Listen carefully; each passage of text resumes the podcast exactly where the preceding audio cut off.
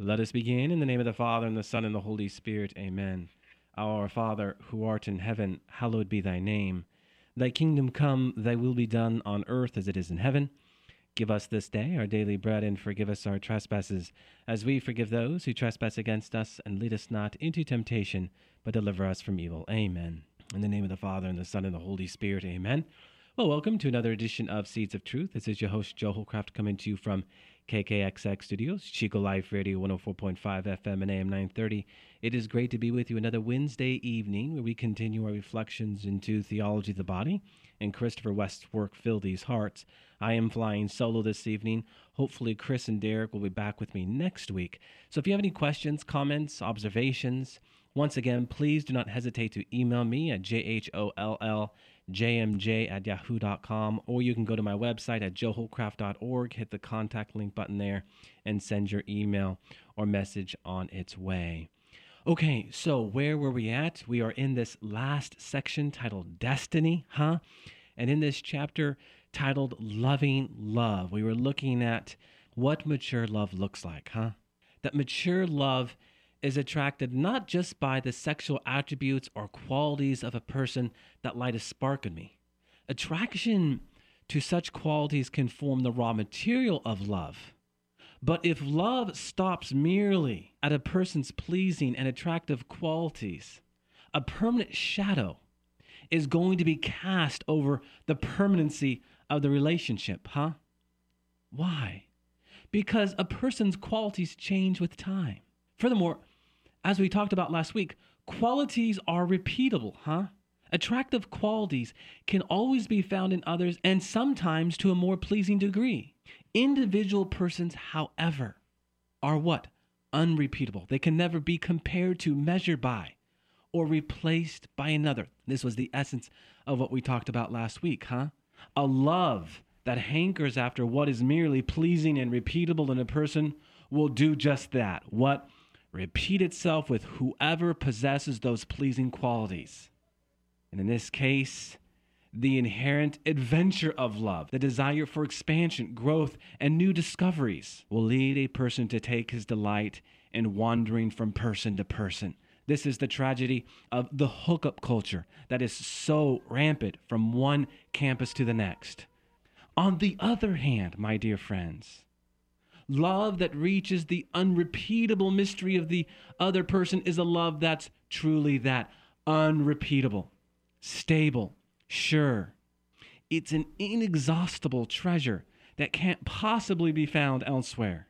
And in this case, love's inherent adventure finds its delight not in wandering from person to person, but my dear friends, from wandering ever more deeply into the heart of the one and only beloved. And here is where we enter into that overarching truth about the nature of God who is love, God who is mystery. Remember what the word mystery means, huh? Coming from the Greek mysterion, it means the inexhaustible reality. God's love is inexhaustible. You can never exhaust his love. And by entering into a more intimate relationship with Jesus Christ and the greatness of this love, we learn the language of love as inexhaustible. That love which pours itself out constantly. My dear friends, let's face it. Life continually offers equally or more seductive possibilities of new sexual relationships, especially in today's world.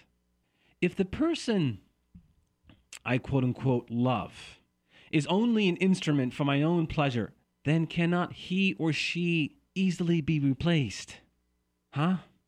What is the inevitable result of this? But fear, anxiety, and those questions, huh? Am I truly loved? Will I be abandoned for another? The case is different when love reaches the value of the other person. Then the other is loved not merely for the pleasing qualities that he or she has, but for his or her own sake, for his or her true and unrepeatable value as a person, you see. Only then, only then, is the sexual relationship something more than selfishness. Only then is the sexual relationship based on something stable and lasting. This is the pearl of the wisdom and insight of St. John Paul II. Huh? When love stops at a person's pleasing repeatables, as Christopher West calls it, it's a case of the raw material of love failing to take shape in its finished form. Not that love is ever finished per se, but stopping at the pleasing, repeatable stunts love's growth at the very start of what should be embraced as what? But the ongoing process of growth and maturation. And when love's growth is stunted, eros, that physical human love, degenerates quickly into what? Egoism, lust. Our hearts are overrun by it. The person who is the object of such lust gradually realizes the sentiment of the other person, saying, What? You don't love me. You don't desire me. You desire only a means of gratification. Far from feeling loved and affirmed as a unique and unrepeatable person, those objectified by lust feel used and debased as what? A commodity, a replaceable commodity and consequently will live under the constant fear of one day being discarded for something or someone more pleasing. You know, Pope Francis has used a phrase a lot, and that phrase is throwaway culture. And he's just not talking about things. No, he's talking about persons. Is he talking about abortion? You better believe it, first and foremost. First and foremost. Is he talking about the poor? You better believe it. But he is also talking about any and every time we, you and I, discard someone as a means to an end, and that end our own gratification. Let us not participate in the throwaway culture by how we love or don't love our spouses are those closest to us. We don't want to be toyed with, my friends, huh? We long to be loved as we are, for who we really are, and not just for whatever it is we have that may please someone else. Don't we all know deep in our hearts that we are never meant to be compared to another, measured against another, or replaced by someone else? This is what is so beautiful about who we are as created in the image and likeness of God. We are unique. We are unrepeatable, you see. Don't we long deep in our hearts to be loved in such a way that we are honored and recognized as indispensable, irreplaceable, simply, my friends, unrepeatable? And doesn't it pain our hearts grievously when others treat us merely as objects that can be disposed of and replaced. Huh? There's a, a striking reflection here offered up by Christopher West where he engages Toy Story 3. This is what Christopher West has to say. These universal truths of the heart were portrayed with remarkable and surprising insight in, of all films, Toy Story 3. Little Andy from the previous films isn't so little anymore. In fact, he's headed off to college, and he hasn't played with his toys for years. When the toys steal Andy's cell phone so that their old friend will have to open the toy chest so they can be seen, you can feel their yearning for love. Andy lifts Rex the dinosaur in order to retrieve his phone, and once the coast is clear, Rex exclaims with unbridled elation, He touched me! He touched me! There it is the cry of the heart to be loved, to be touched. God bless him. Rex was starved for affection, West says. I knew then this movie had more to offer than mere entertainment. New to the series is Lotso the bear, the self appointed tyrant leader of all the toys at Sunnyside Daycare. In the course of the movie, we learn Lotso's tragic backstory. Lotso had been Daisy's most beloved toy. But when she lost him, her parents got her another bear, just like him. When Lotso found out he had been replaced, he snapped, becoming a quote unquote monster inside.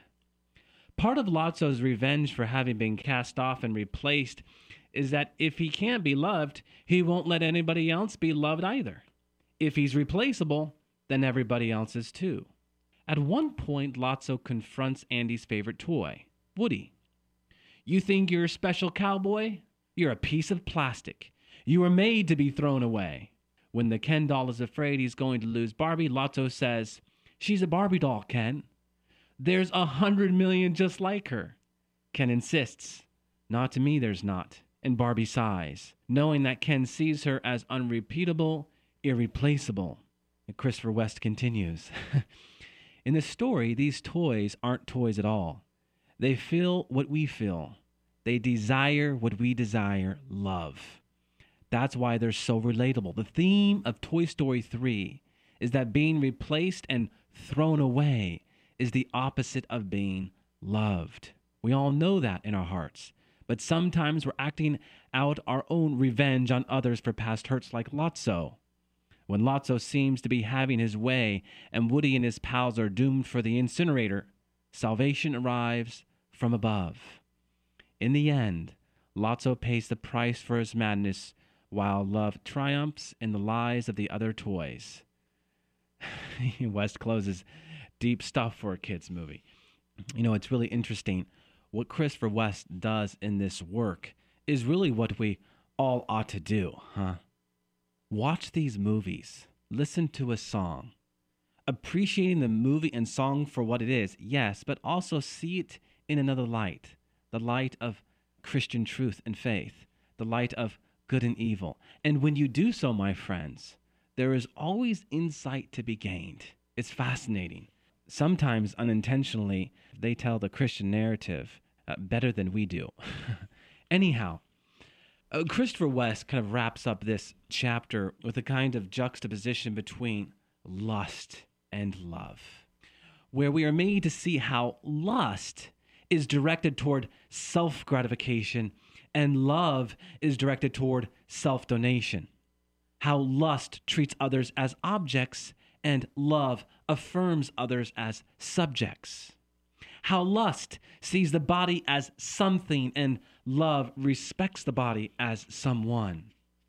Lust sacrifices others for oneself, where love does what? Sacrifices oneself for others. Lust grasps at fleeting pleasures. Love yearns for eternal joy. Lust enslaves us, love liberates us. Lust jealously possesses, love confidently trusts. Lust manipulates and controls where love respects the other's freedom. Lust is aimed at any pleasing outlet. Love is reserved for only one. Lust ends where the pleasure ends, and love lasts through good times and bad. Lastly, lust makes us feel toyed with, love makes us feel treasured. Amen. As we move into this last chapter of To Infinity Beyond, we are made to recall the importance of God first, Jesus first. We are given our spouses as a special gift an unrepeatable, irreplaceable gift that we are called to love to well, as the chapter is titled, To Infinity and Beyond. And as such, we are made to remember that our spouses are not the end in of themselves. This is a great challenge that the Christian and Catholic faith proposes. Jesus must come first. This is really the overarching truth of this last chapter. Because before we can even begin to serve other, most especially our spouses, we must first be in God. Before we can even begin to make him known and how we love other, especially our spouses, we must first come to know him. This is what lies at the center of our faith, and certainly this is what is at the heart of this last chapter. You see, I love my wife more than words can express, and I know she loves me. But the fact of the matter is, I can't possibly be her ultimate satisfaction, and she can't be mine. Why? Because sooner or later, we have to come to terms with the fact that nothing finite, nothing that belongs to this world can satisfy the ache of Eros. Why? Because Eros is a yearning for infinity, and we will never be content with anything less. Human love can be and is designed to be a beautiful sign or icon of infinite fulfillment. But if there's anything that human history has taught us, it is this. Experience attests that if we are expecting another human being to be our ultimate satisfaction, we are placing an unbearable burden on that person and we have turned the icon into an idol. Only to the degree that we stop expecting others to be God for us are we free to love others as they really are, warts and all, right? Without demanding perfection of them. And this just isn't reduced to our spousal relationships, but our friendships, our children, and any relationship. Only to the degree that we are free from idolizing human love and other human beings are we also free to take our ache for perfect fulfillment to the one who can satisfy it. There's a wonderful truth that comes to us from the book of Job.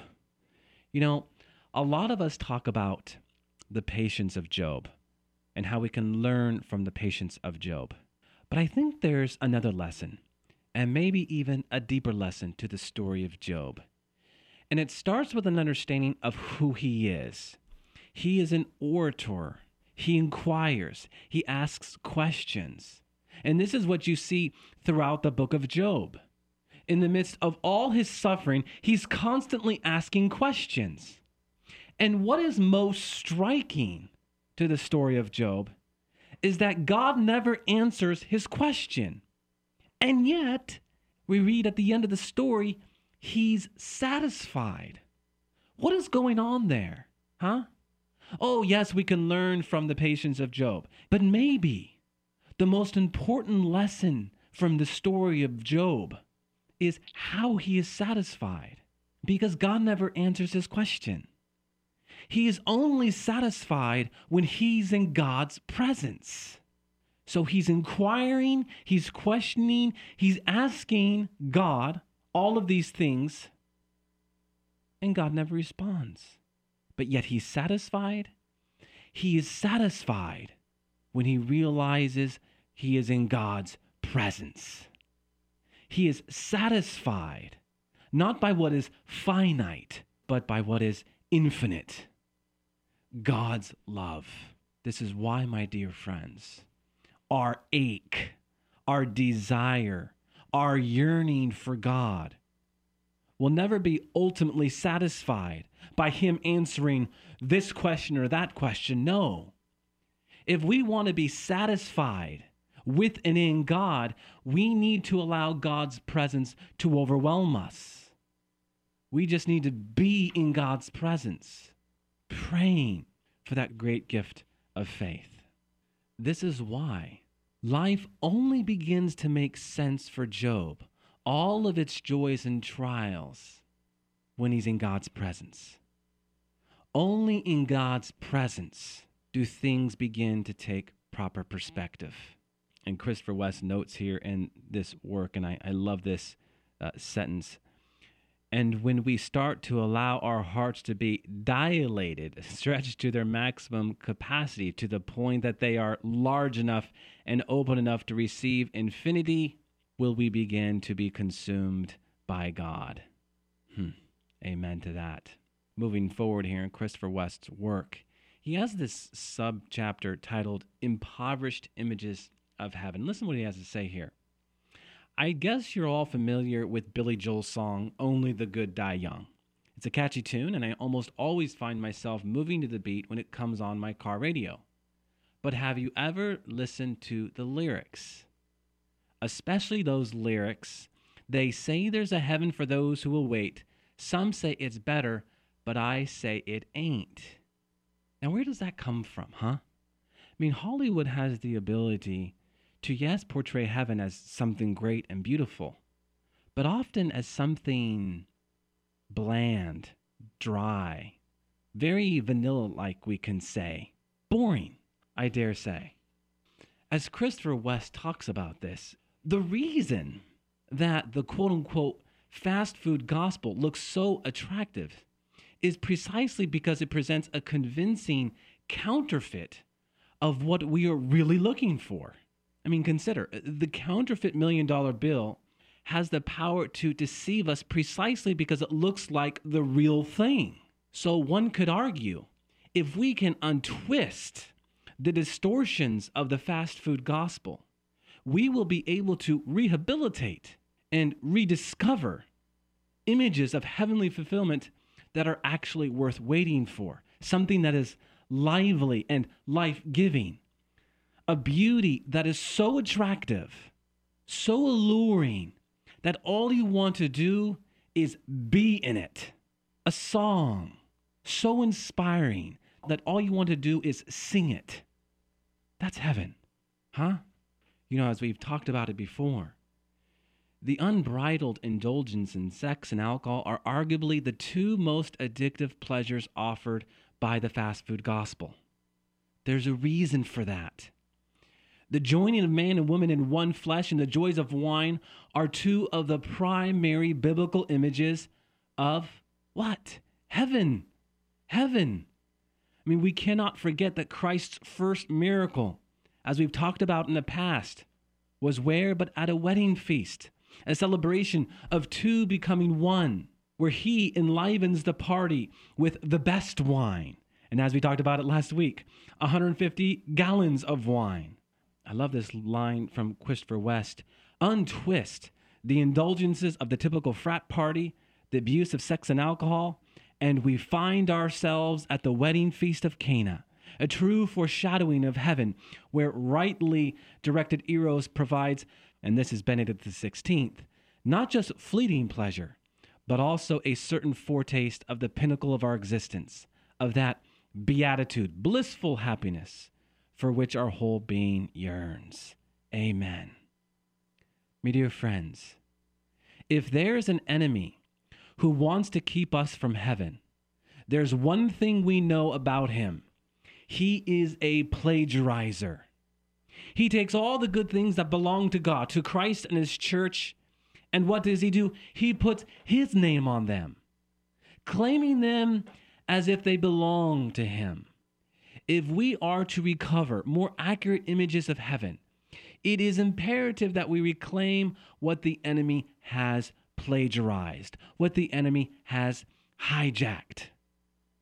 Sad thing is, if we tend toward the aforementioned starvation diet, we may be content to let the enemy have these pleasurable things, see nothing really good in them that needs to be reclaimed, huh? Indeed, there are entire camps of believers whose basic approach to the pleasurable things of this world, like sex and alcohol, is one of fundamental suspicion. True enough, things like sex and alcohol are often terribly abused. And whenever good things are abused, pain and despair result. But we mustn't go to the other extreme and blame the good things God has made for our abuse of them. This is a key lesson learned from theology of the body, and certainly one that St. John Paul II wants us to understand. Why? Because God wants to teach us how to enjoy these gifts and take pleasure in them as He intended. The approach to pleasure, in fact, is one of the distinctive marks of the three Gospels discussed in this book. Each Gospel has its own, as Christopher West puts it, pleasure principle, the starvation diet. Pleasure is an evil to reject. Fast food. Pleasure is an idol to indulge. The banquet gospel. Pleasure is an icon that's meant to point to heaven. My dear friends, when the world's pleasures are rightly ordered and lifted up or made sublime, then they can be seen for what they are foreshadows of heavenly bliss. Then we can rejoice wholeheartedly with one St. Bridget of Ireland in her description of heaven as a great lake of beer. Think about that. That's St. Bridget of Ireland, a great lake of beer, a great lake of beer into which we all dive with holy delight. Then we can get beyond all of that squeamishness and take great joy in the prophet Isaiah's description of heaven as sucking deeply from the abundant breast of the new Jerusalem. Such a beautiful image given to us from the book of Isaiah. As Isaiah chapter 66, verses 11 to 12 talks about the new Jerusalem and us finding comfort in the overflow of her milk. Then we can get beyond prudishness and joyfully recognize the erotic passion of the lovers in the Song of Songs as an image of divine human nuptials that await us in heaven. My dear friends, there is a lot of, some would say, edgy or even provocative images in the Old and also the New Testament. But when we put sacred scripture in its proper context, the lover and the loved, we will begin to understand these images as we ought, and moreover, have a deeper sense of purpose in who we are as created in the image of likeness of God and how we are called to love not only our spouses, certainly our spouses, yes, but also all those who we encounter. Because in the end, my friends, to talk about theology of the body is to talk about the way in which we are called to love in light of the body, which is always other first. Amen. Let us close with a word of prayer in the name of the Father, and the Son, and the Holy Spirit. Amen. Heavenly Father, we just give you special thanks and praise for the gift of theology of the body and the wonderful insights to be gained from it. Certainly, we are in thanksgiving for uh, this work, fill these hearts, and we just ask that you would continue to uh, bless us and that you might be with us to not only better understand theology of the body, but apply it to our lives that indeed it might transform who we are and our relationship with you. We pray all these things through the intercession of the Blessed Virgin Mary. Hail Mary, full of grace, the Lord is with thee. Blessed art thou among women, and blessed is the fruit of thy womb, Jesus. Holy Mary, Mother of God, pray for us sinners, now and at the hour of our death. Amen. All glory be to the Father, and to the Son, and to the Holy Spirit, as it was in the beginning, is now, and ever shall be, world without end. Amen and God bless you.